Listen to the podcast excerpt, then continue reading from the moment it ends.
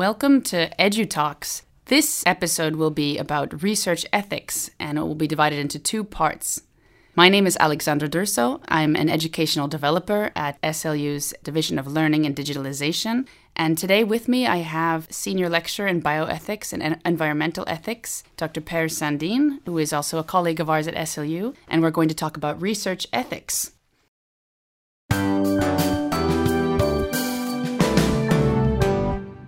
We've had the pleasure of working together in uh, different educational contexts, uh, serving different individuals from different countries. And um, I think we have some very interesting questions to explore here today. So, something I'm just wondering, because I'm sure lots of people who are listening right now are maybe thinking, well, what do we even mean by research ethics? Well, from my point of view, the best characterization of the field has been given by an American research ethicist by the name of Kenneth Pimple. And he summarizes it that research ethics is really about asking three types of question about your research. Is it true? Is it fair? And is it wise? Those questions cover a lot of ground, really, but I think they are pretty comprehensive. Truth issues, they are about whether the research results are reliable or whether they have uh, come about some way that should make us not, not trust them. For instance, whether there has been any sort of uh, fraud involved or sloppy research or record keeping or, or whatever. Fairness issues, on the other hand, have to do with how we relate to other members of the scientific community, including people and animals which we do our research, like research persons or, or subjects, as the earlier term was, or, or, research animals. But also how we relate to our colleagues regarding authorship. Do we give credit where credit is due, for instance, and so on. And mm. then finally, wisdom issues uh, have to do with the wider implications of our research, really what are the wider societal consequences of, of what we are doing? Can the research that we are involved in somehow be weaponized, for instance? And I think the the wisdom issues are very much to the fore uh, at the moment with the current ongoing COVID nineteen epidemic and so on. And we will see researchers from various fields exposed um, much more in the media. We have researchers who function as advocates. We have researchers who uh, are put under pressure, etc., etc. So I, I think that's very topical right now. Yeah, it's it's absolutely a very interesting uh, current issue for many people to think about both inside and outside of higher education. And I think uh, so. We're thinking truth, fairness, and wisdom. And I'm wondering if you could give some of our listeners a couple of maybe historical example of when research ethics were particularly important to consider, or, uh, or ways that we could make this kind of more concrete for people who are not familiar with this topic. Okay, uh, let me give you some concrete examples then. Truth issues, there, those are uh, pretty easy to come by, for instance. Are you aware what the Piltdown Man was? The Piltdown Man? The Piltdown Man. No, I'm uh, not. The Piltdown Man was a, a skull that was allegedly found in a quarry in England or perhaps Wales in 1912. And at the time, the evolutionary history of humans was very much unknown. And researchers were on the lookout for a missing link in an envisaged evolutionary chain from apes to humans. And they thought that they had found it in this quarry in Wales. However, it turned out that the Piltdown Man was a hoax. It's uh, not uh, some prehistoric skull, but a skull of medieval origin, probably from some nearby graveyard or so, combined with the jawbone of a chimpanzee with filed teeth. So it was a fake. Uh, someone made it as a prank. Um, mm-hmm. uh, nevertheless, this was sort of accepted as part of, of science for, for several decades before this was exposed. And we have that sort of truth issues, uh, fake and fraud. People who, for various purposes, fabricate or make up their results. Mm-hmm. And you know, I think we nowadays because of the pressure to publish, you know, this idea of publish or perish in higher education, especially at research-intensive universities, um, that issue of producing knowledge is is extremely um, you know puts many scientists and uh, scholars under lots of pressure. So maybe um, i don't always necessarily think of the historical pressure to come up with results but of course that has always been there but yeah, there's also um, not only a pressure to publish or perish, but there's also sort of worship of novelty in science. We are much more interested in the novel interesting or sexy findings rather than the sort of day to day grinding of uh, not so exciting things. So uh, that's certainly a um, threat and it's a potential for bias there, of course. Mm-hmm. And this is certainly a very interesting topic for us to consider in higher education, but I think also in, in society and legally. Why should we care about research ethics, do you think? Why is it important for the wider community? Well, why it's important for the wider community is I think the best argument is, of course, that we use science for making decisions. And I'm talking about science here. We really should talk about research because research is so much more than science. Science is just a part of mm-hmm. what we do as members of a scholarly community in a wider sense. So uh, research ethics is not something only that scientists have to consider, but it's of course also something that whether we work in humanities or social sciences, etc., it's it's equally important, even though different fields might have very different challenges, of course. But we use scientific and scholarly knowledge for making decisions, and uh, that is certainly a good reason why we should take care to ensure that it is reliable and pursued in a way that does not harm people or uh, animals or the environment more than what is justified for the purposes. So. Mm-hmm.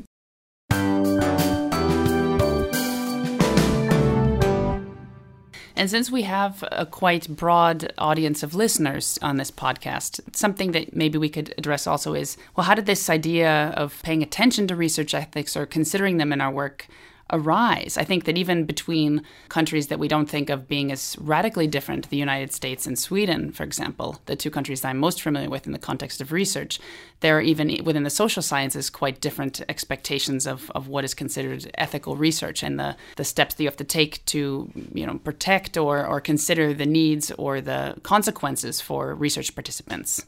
So maybe could you say a bit about that, the kind of historical perspectives from your angle? Let's say that research ethics as we know it today, with a heavy emphasis on protection of individuals uh, in research, is to a large extent a heritage of the Second World War and atrocities that were committed in the name of science, like in the Nazi concentration camps and so on.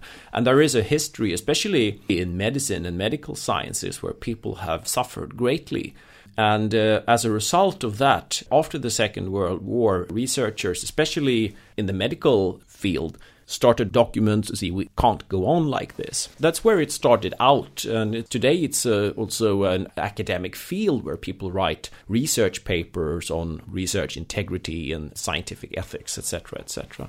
But that's where it started out concern for how humans were treated.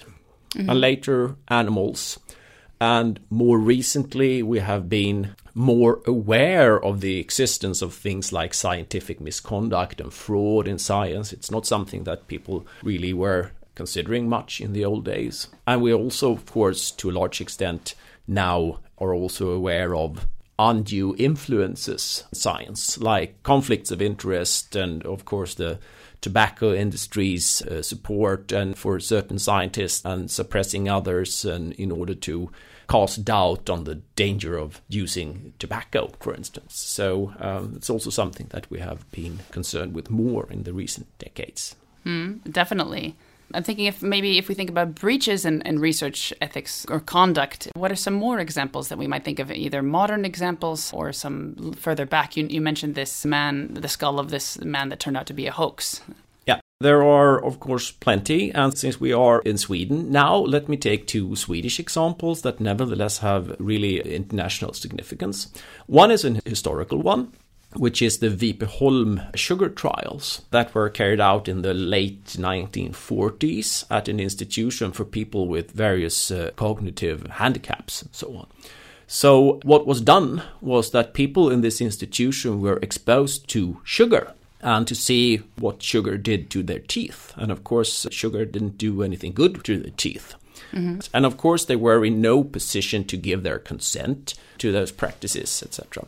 The interesting thing, and also quite concerning thing, is that the uh, studies from the Vipeholm sugar trials uh, had excellent consequences for global health, for dental health. Mm-hmm. It's uh, one of the main reasons why we know that sugar causes cavities are those experiments. So it generated very useful knowledge but in an obviously immoral way, and in a way that we would not allow today, of course. That is a, a, general problem. How are we to relate to knowledge that has been brought about in immoral ways? Of course, the knowledge does not go away. You cannot sort of just disregard it, it is there. Mm-hmm. So, that is an historical example. Another example is also from Sweden, and it's uh, one which is not possible to get around. That is the infamous the Macchiarini scandal at the Karolinska Institute, and I think there are plenty of papers written about that one. And that has led to reform of the Swedish system for how to manage research misconduct for instance. So that is a very important one. And also there, people, patients, suffered greatly and died because of those studies. And I think the Macchiarini scandal is is really, for me, quite difficult to wrap my head around because there were so many instances where people knew that there was research misconduct occurring or that there were questionable practices occurring. And of course, there were some whistleblowers, but the fact that there was uh, such a, a large number of people who turned a blind eye makes me quite worried about the public's trust in research. Do you have anything to say about that? Wider community can reflect about ways to either intervene or to, you know, how can we use that, the knowledge of the fact that this happened to improve practices? First, what, what you say is, of course, important that uh, scandals and uh, scientists who behave badly in various ways, uh, of course, erodes trust in science, at least in the short term. And that is, of course, also one important reason why we should uh, pay attention to the ethics of our research. We can imagine that there is a sort of uh, social contract between science uh, or the scientific community, the scholarly community, and the rest of society. Uh, so that society provides scientists with money and we also they also accept to be part of studies as research persons etc etc and they sort of trust scientists to uh, to deliver reliable results that can be used for basing decisions upon. And of course one way of honoring this contract is to ensure that we don't cheat and that cheating is taken care of and one direct consequence of the Macchiarini scandal is that we now have a different system for handling research misconduct at Swedish universities. Mm-hmm. In the old days, the bad old days, not so long uh, ago, uh, days, not yeah. so long ago, to uh, up to last December 2019. So this is new. Universities were in charge of investigating themselves so that if SLU researcher was uh, suspected of scientific misconduct, it was up to the university, that's the vice chancellor who had delegated the responsibility to, to the deans, to investigate this. From January 1st, 2020, uh, there is a new law that requires universities to report such suspicions to an independent agency. The uh, misconduct board. I don't know the English term. The in Swedish it's called Oredlighetsnämnden. Um, mm-hmm. So it's supposed to be an an independent agency that is to investigate this. And that is a consequence of, of the Macchiarini scandal, where the Karolinska Institute's own investigations were not sort of seen as they were not up to standards. Really. And it's also, of course, a way of making things more harmonized between the different universities because Uppsala University uh, has one way of investigating suspicions of scientific misconduct, and SLU, four kilometers away, has an entirely different system. That wouldn't be too good.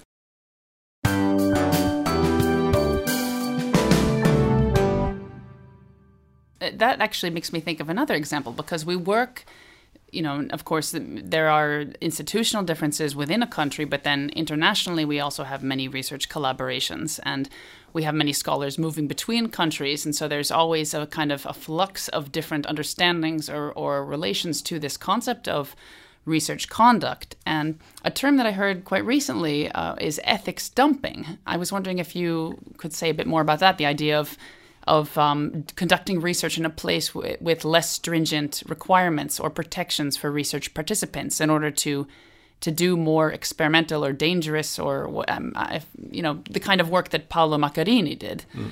Um, in I think it was he in Russia, for example.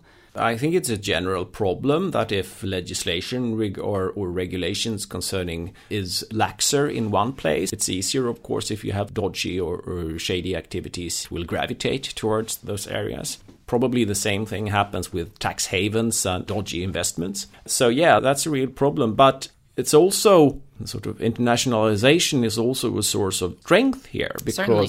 scholars talk to each other and there are uh, lots of international agreements of course and the Swedish legislation on research misconduct for instance and also protection of human subjects is of course uh, based on EU and OECD guidelines too I think we need to keep some things apart here, and one is the legal issues. Okay. Uh, law and ethics are not necessarily the same. Uh, when we talk about research ethics and the law, things are a little bit complicated because we are, under certain conditions, we are legally required to perform an ethical assessment of our research, which is, for instance, the case if you want to do research that involves humans in Sweden then you are required by the law to turn to the ethical review agency to have an ethical review of your research before you proceed.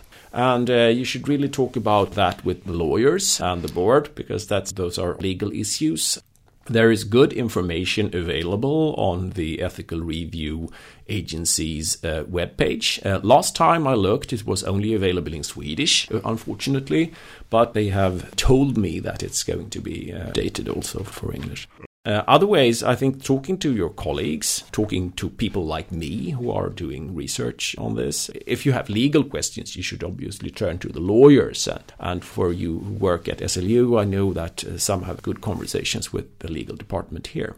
Mm-hmm. I think that it's good that you mentioned this tension here between the legal and the ethical, because I think that is an area of great confusion for many people. Um, knowing whether, okay, something may be legal, but widely considered ethically or morally unacceptable, or vice versa.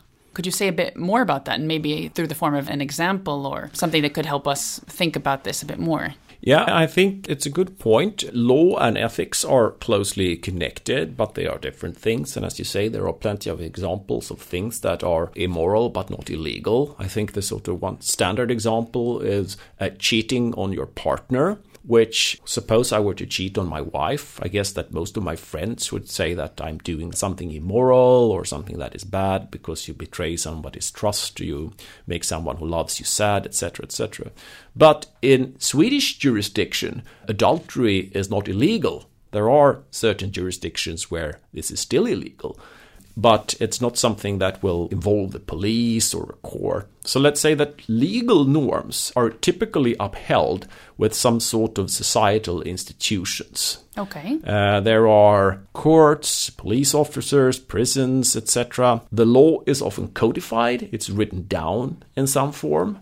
But if you do something which is merely moral norms, they have social sanctions so that your friends will shame you or your friends will celebrate you if you do something which is morally commendable. And I think that is important to note these distinctions. There is, of course, wide overlap and okay. in a democratic society, one of the main functions of the law is to uphold certain basic moral norms, of course. So, presumably, there is a prohibition on murder because we think it is immoral to kill people, at least without very good reasons, like perhaps self defense can justify killing someone. Or but it's certainly an area where there are borderline cases. I don't think it's a good defense for doing something which is obviously immoral uh, to say, well, at least it's not really illegal. I guess you have heard dodgy politicians were caught red handed with something saying, well, okay, so it was not really illegal, so what's the problem here? Mm-hmm. So. Yeah, right. So that's very, uh, very complicated. But I think um, for the, our listeners who are not so familiar with the Macchiarini scandal and the consequences mm. of what happened, of course, there were some consequences within the university, but within the legal system. Is, are there any, is an example of there of how that was dealt with, both from a research ethics perspective in the university, but also in the legal system?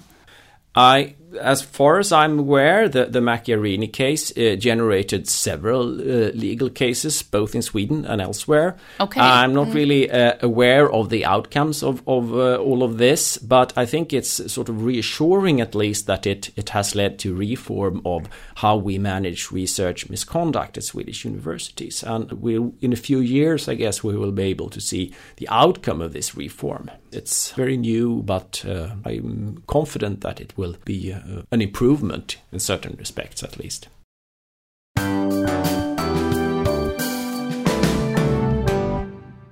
And I'm thinking of um, so some of our listeners are perhaps research supervisors, maybe they're uh, PhD students, maybe they're members of the general public, um, to get an idea of what, for example, somebody in research, you know, who wants to work with members in society, they want to do some kind of study, but they also don't aren't so familiar, or maybe they about the requirements of, of research ethics in where they live, or perhaps they live in a place where they're not so stringent research mm. ethics what would um, be an example, perhaps, of people having a kind of healthy dialogue with participants or with their university? Do you have any ideas there about how people can go ahead, or maybe even participants who are approached to participate in such a study? You know, if they don't live in a place where they are, are familiar with guidelines, or even, I would even argue that the general public here is not so aware about what the guidelines are for research participation.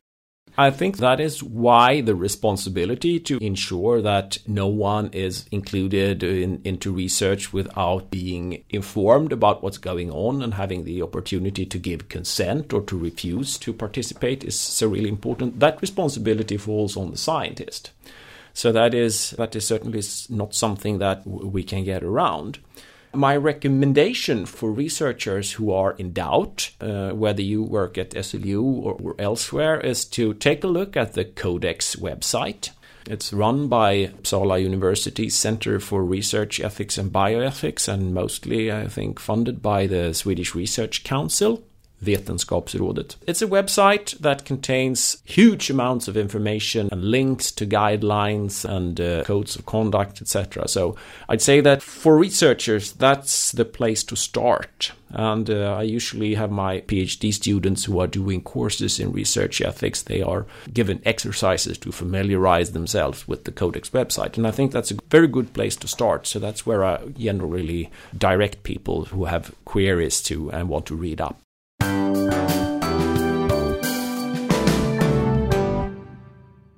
So, what are some of the examples of questions that you might give a PhD student, for example, who is new and does not know a lot about research ethics?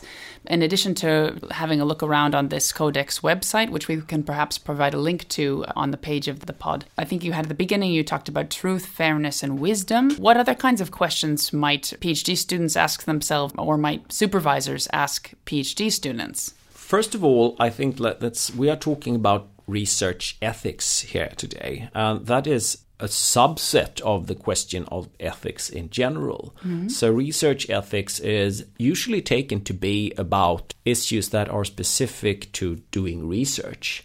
There are, of course, also other ethical issues that are not as research specific, how we relate to our colleagues in other ways, for instance. So, research ethics is not the whole of ethics, and it's not the only ethical issues that we can face in a workplace, like SLU as a student. But there are, of course, certain things that concerns almost everyone, and let's say that authorship is probably the one uh, thing that I get most uh, questions about, which is something that concerns everyone, especially now in the days where even people in the humanities regularly publish in scholarly international journals, which was perhaps not the case a couple of decades ago. That is one area where I get lots of questions. Hmm, okay, very interesting. And we'll talk a bit more about authorship in part two of this podcast.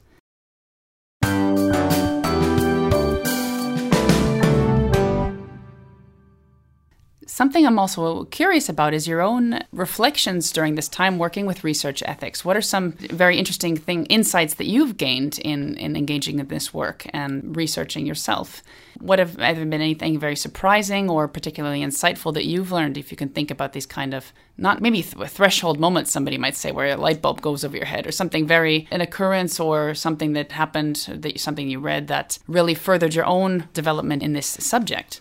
I think that's uh, what I found most surprising as being the in among some social scientists the lack of awareness of requirements regarding research persons. That also, if you are a social scientist, you need to consider that those legal requirements as well. And there have been some people who have been unaware of this. And I have met some PhD students who have come to realize that their projects would actually need uh, approval by an ethical review board, and that not in all cases have their supervisors been aware of that too. So that is something we need to be vigilant about. I also think that I've been more aware of differences between different subjects and that the traditional view of viewing research persons as someone whom you make experiments upon basically mm-hmm. does not fit very well for people who work in like participatory qualitative uh, social science studies and so on which means that the guidelines are sometimes not really adapted for that type of research, even though they are supposed to apply according to. And that is something we have an ongoing discussion about with my colleagues here. Mm-hmm. I think that's a really important point that you bring up because there is quite diversity in the ways that people view creating research and, and who is a part of that process. And you mentioned participatory research there. So it's really fascinating to, um, to always remember that just like you know many other research fields, this is a constantly evolving discussion, isn't it? And what are the correct protocols or guidelines that we should follow when we have this diversity in the field about ways to create research and the role of participants? Yeah, definitely it's an evolving field. And we also have see more of what's called citizen science where non scientists, non professional scientists are involved in research in various ways. We have a lot of that in SLU where people report observations of species of birds or plants or so on in the field and they actually participate in the research in, in that way. And we see more and more creating ways of involving people in the research. And one complication of that is, of course, that the responsibility, the boundaries between scientists and research persons somehow blurred Sure. And that is something which I will be working on together with a couple of colleagues in a project over the next few years. All right, we will stay tuned to follow that work. Thank, Thank you, you, Per. Thank you so much, Per, for giving us many interesting things to think about. And please stay tuned for part two of our discussion on research ethics, where we will go into topics such as authorship and international guidelines and how to resolve disputes that can arise in publishing and authorship practices. Thank you for tuning in for this EduTalks podcast on research ethics. Again, my name is Alexandra Durso, and today with me I have Per Sandin.